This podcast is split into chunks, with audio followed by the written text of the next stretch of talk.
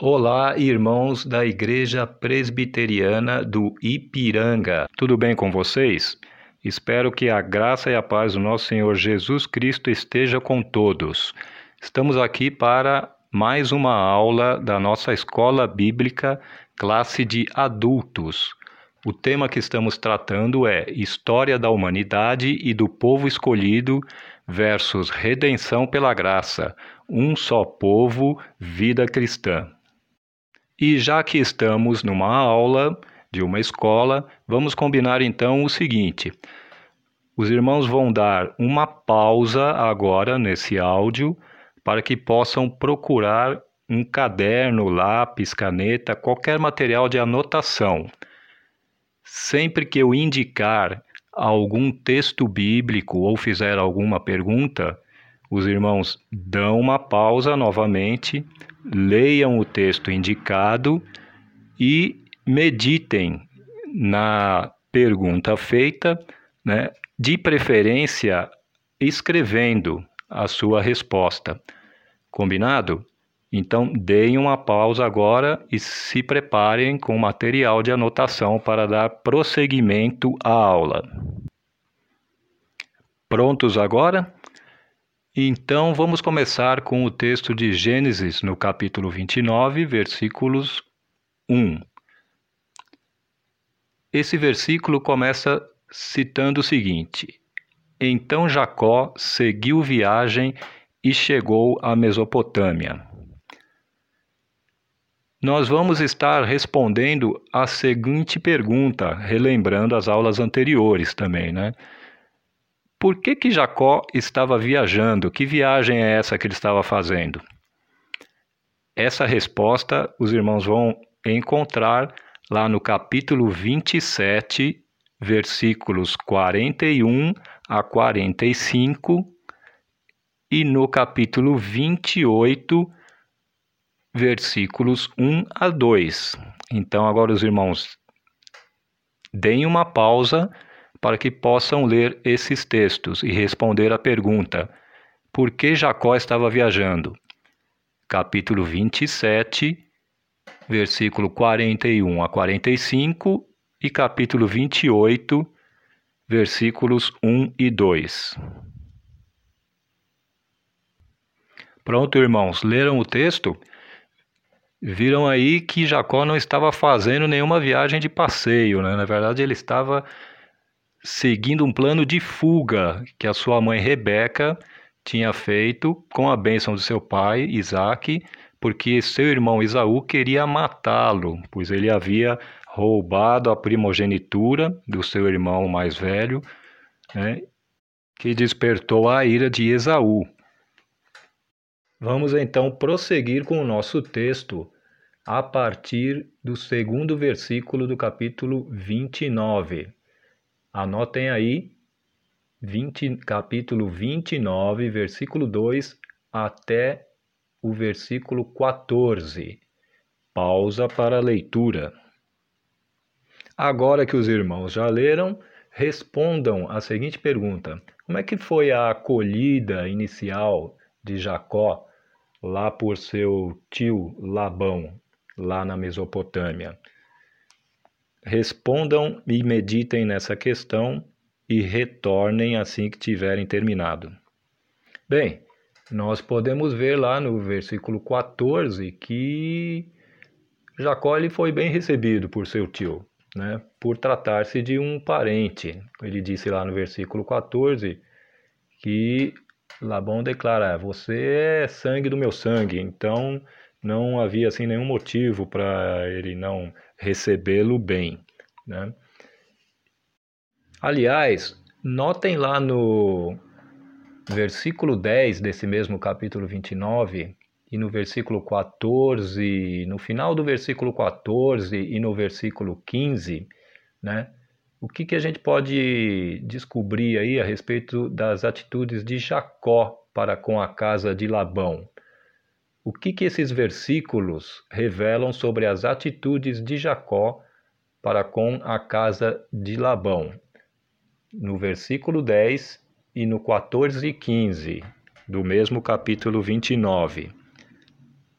Deem uma pensada aí e retornem após responder. Vemos aí que Jacó não queria ser um fardo ou simplesmente um hóspede lá na casa de Labão, né?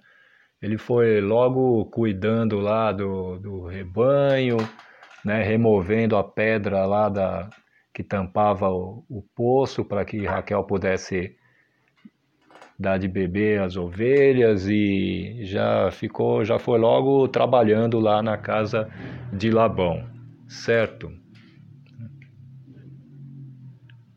Continuando no nosso texto, vamos então dar prosseguimento aí do capítulo 29, dos versículos 14 e 15. O que nós podemos notar nesses versículos 14 e 15 a respeito da disposição de Labão para com Jacó? Qual que é a disposição de Labão para com Jacó, revelado aí nos versículos 14 e 15? Bem, parece que, pelo menos nesse versículo aí, Labão aparenta que também não queria explorar o seu sobrinho, né? Pergunta a ele até qual que é o salário que ele devia pagar a ele, porque ele já estava há um mês lá na casa dele e trabalhando, correto? Muito bem, então Jacó teve que fugir da sua casa, né, e foi parar lá na casa do seu tio Labão, por recomendação da sua mãe Rebeca. Chegando lá, ele foi inicialmente muito bem recebido, né? Mas vamos ver como é que foi se desenrolando a convivência entre Jacó e Labão na mesma casa.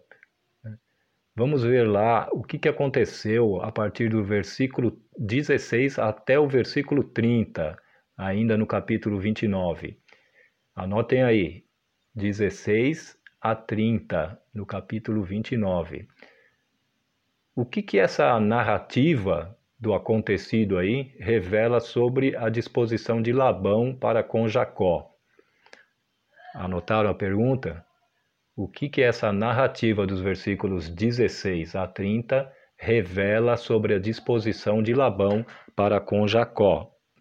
Pensem e retornem quando estiverem prontos. Pois é, Labão tinha se demonstrado tão receptivo a Jacó no início, né? Ele agiu com uma tremenda má-fé ao enganá-lo, né? Prometendo, né, a sua filha Raquel em casamento a Jacó, mas na verdade entregando a sua filha mais velha, Lia, em troca aparentemente aqui do trabalho, né, de Jacó, que se dispôs a trabalhar mais 7 anos aqui para poder ficar com Raquel, né, porque era ela que ele de fato amava, né. Aí o casamento foi feito, né, Jacó, né, casou-se com as 2 filhas de Labão. Essas passaram a conviver agora tendo um mesmo marido, as 2 irmãs. E vamos ver, né, como se deu essa convivência das 2 irmãs, agora casadas com o mesmo marido, dando prosseguimento ao texto lá nos versículos 31 até o 35 do capítulo 29. Anotaram aí? Gênesis 29, de 31 a 35. Retornem assim que tiverem lido, né? Respondendo a seguinte pergunta: o que Lia esperava obter com o nascimento de seus filhos? Pausa para a leitura e resposta. Podemos ver pela leitura do texto que Lia procurava obter a preferência do seu esposo Jacó, porque ele a desprezava pelo fato de amar mais a sua irmã Raquel, apesar desta não ter filhos.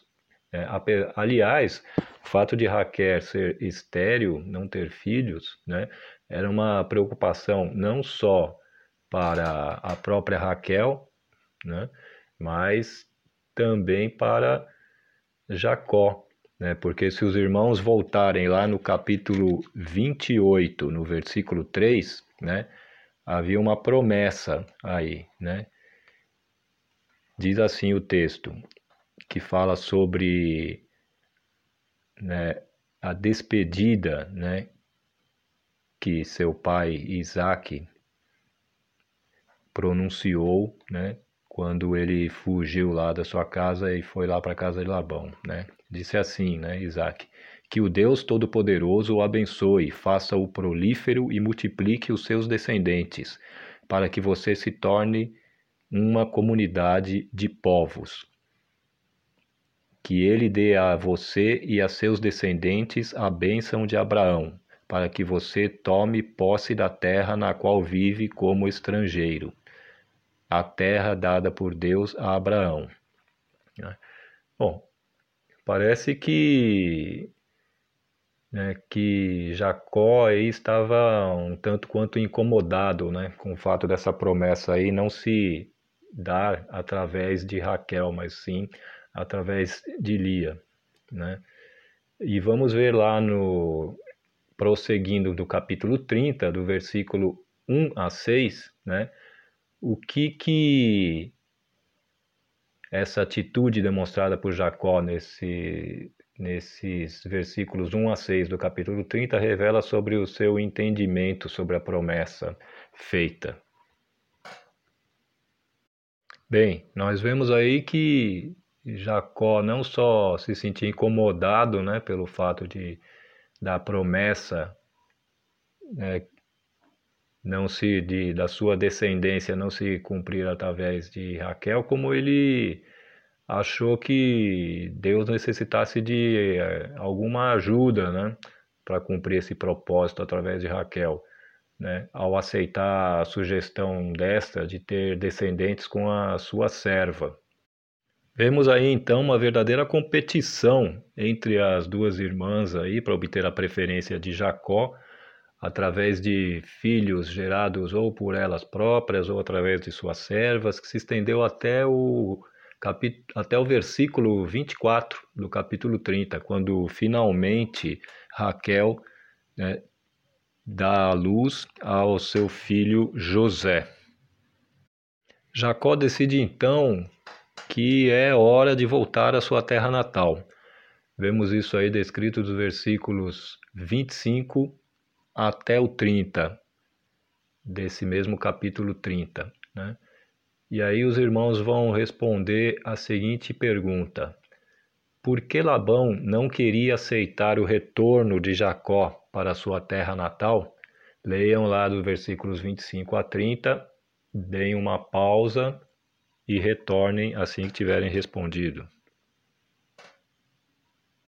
Bem, vemos aí que Labão aparentemente queria que Jacó permanecesse com ele porque percebeu, né, a sua prosperidade aumentou muito, né, com a estadia de Jacó com ele.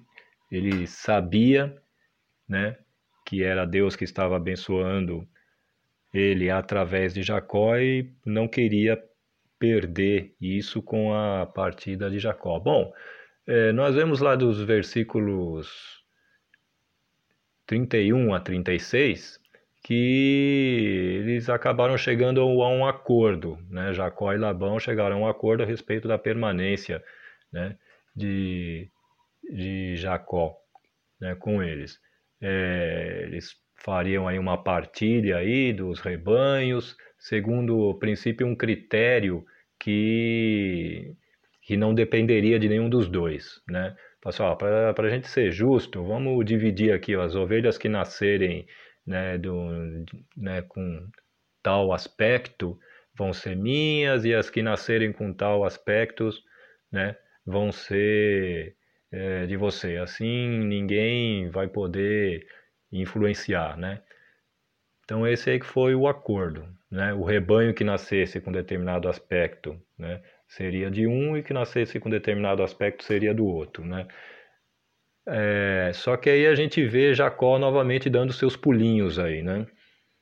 Que a atitude de Jacó, daí dos versículos 37, né, até 43, revela aí sobre o seu caráter?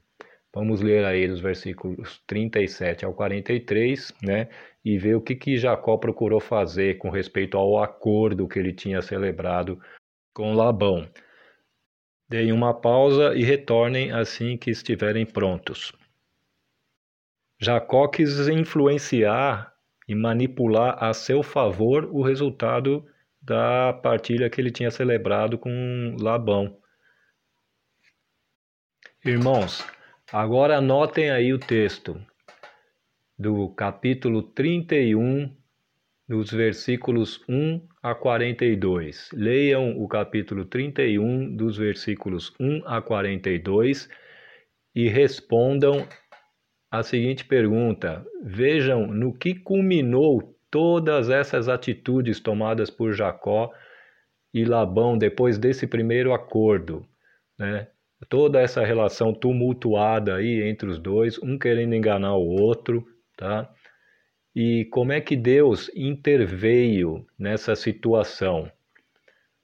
Deem uma pausa, leiam do capítulo 31 até do versículo 1 até o 42 e respondam. No que culminou as atitudes tomadas por Jacó e Labão depois desse primeiro acordo e como Deus interveio na situação? E retornem assim que tiverem respondido. Os irmãos viram aí nessa narrativa do capítulo 31, do versículo 1 até o 42, como foi tumultuada aí, né, as consequências aí do relacionamento entre Jacó e Labão, né, e como Deus acabou intervindo aí nessa situação, né. Os filhos de Labão perderam a confiança em Jacó, né, Jacó sentiu-se seguro, né, e Deus interveio e aconselhou ele a fugir, né, com toda a família, né. Raquel e Lia também se indispuseram com seu pai, né? Raquel ainda até chegou a subtrair aí pertences do seu pai, né? Roubar, né, alguns objetos aí dele, né? Labão ficou ressentido por não ter se despedido de suas filhas, de seus netos, né? Por Jacó ter saído escondido, né, com todos os seus pertences e, né, a sua família, né? Labão ficou ressentido também, né, por ter sido roubado aí, né, dos seus deuses lá, como diz o texto, né? E Deus também interveio, né, advertindo Labão, né, através de sonhos aí, para que não fizesse nenhum mal a Jacó. Mesmo com o fracasso, né, desse primeiro acordo entre Labão e Jacó, eles resolveram tentar fazer novamente um outro acordo, conforme está descrito lá no capítulo 31, dos versículos 43 a 55. Capítulo 31, versículos 43 a 55. Irmãos, depois de tanta coisa dando errado entre os dois, que esperança havia para que um novo acordo entre eles, né, terminasse a contento, né? O que a gente pode observar aí, nesse texto aí do capítulo 31, versículos 43 a 55, é que esse acordo foi elaborado sobre outras bases, né? Tem algo diferente aí na elaboração desse acordo, né, que faz com que ele seja diferente do primeiro acordo, né? Os irmãos vão ler esse texto, né, respondendo a seguinte pergunta e apontando aí no texto, né, a seguinte questão: como que Deus foi lembrado neste segundo acordo? Deem uma pausa aí, então, e retornem quando tiverem apontado nos textos dos versículos 43 a 55, como Deus foi lembrado nesse segundo acordo. Notaram a diferença? Veja o que Labão afirma lá no versículo 49, né, no final do versículo 49. Que o Senhor nos vigie, a mim e a você, quando estivermos separados um do outro. Tá? E também lá no final do versículo 50. Lembre-se de que Deus é testemunha entre mim e você. Né? No versículo 53, também, Labão continua afirmando que o Deus de Abraão, o Deus de Naor, o Deus do pai deles, julgue entre nós. Então Jacó fez um juramento em nome do temor de seu pai Isaac, ou seja, em nome de Deus. Irmãos, podemos ver então que se Deus não estiver no meio dos nossos acordos, dos nossos relacionamentos, no meio da nossa convivência entre nós, entre os nossos irmãos, da nossa convivência com a nossa família, nós vamos sofrer as consequências, né, das nossas más escolhas, das nossas... Jacó foi acolhido na casa de Labão e inicialmente ele se colocou como um servo de Labão, tá? Mas essa relação com o tempo, ela foi se alterando.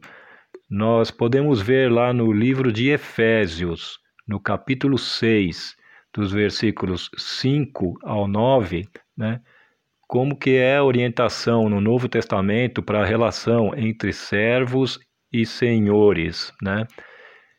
Lá em Efésios, capítulo 6, dos versículos 5 a 9, diz assim... Escravos, obedeçam a seus senhores terrenos com respeito e temor, com sinceridade de coração como a Cristo. Obedeçam-lhes, não apenas para agradá-los quando eles os observam, mas como escravos de Cristo, fazendo de coração a vontade de Deus. Sirvam aos seus senhores de boa vontade, como servindo ao Senhor e não aos homens, porque vocês sabem que o Senhor recompensará cada um pelo bem que praticar, seja escravo, seja livre. Vocês, senhores, tratem seus escravos da mesma forma, não os ameacem, uma vez que vocês sabem que o Senhor deles e de vocês está nos céus, e ele não faz diferença entre as pessoas. Vimos que não havia entre o servo Jacó e o seu senhor Labão esta relação de lealdade, conforme descrita no livro de Efésios. Ainda no livro de Efésios, no capítulo 4, de 22 a 24, vemos que, quanto à antiga maneira de viver, vocês foram ensinados a despir-se do velho homem, que se corrompe por desejos enganosos, a serem renovados no modo de pensar e a revestir-se do novo homem, criado para ser semelhante a Deus em justiça e em santidade provenientes da verdade. Finalizando então, irmãos, podemos ver que após colocarem Deus no centro do seu acordo, Labão e Jacó seguiram cada um o seu caminho em paz, como descrito em Gênesis 31, 55 e 32, versículo 1. Labão beijou seus netos e suas filhas e os abençoou, e depois voltou para sua terra. Jacó também seguiu o seu caminho, e anjos de Deus vieram ao encontro dele. Bom domingo e que Deus nos abençoe.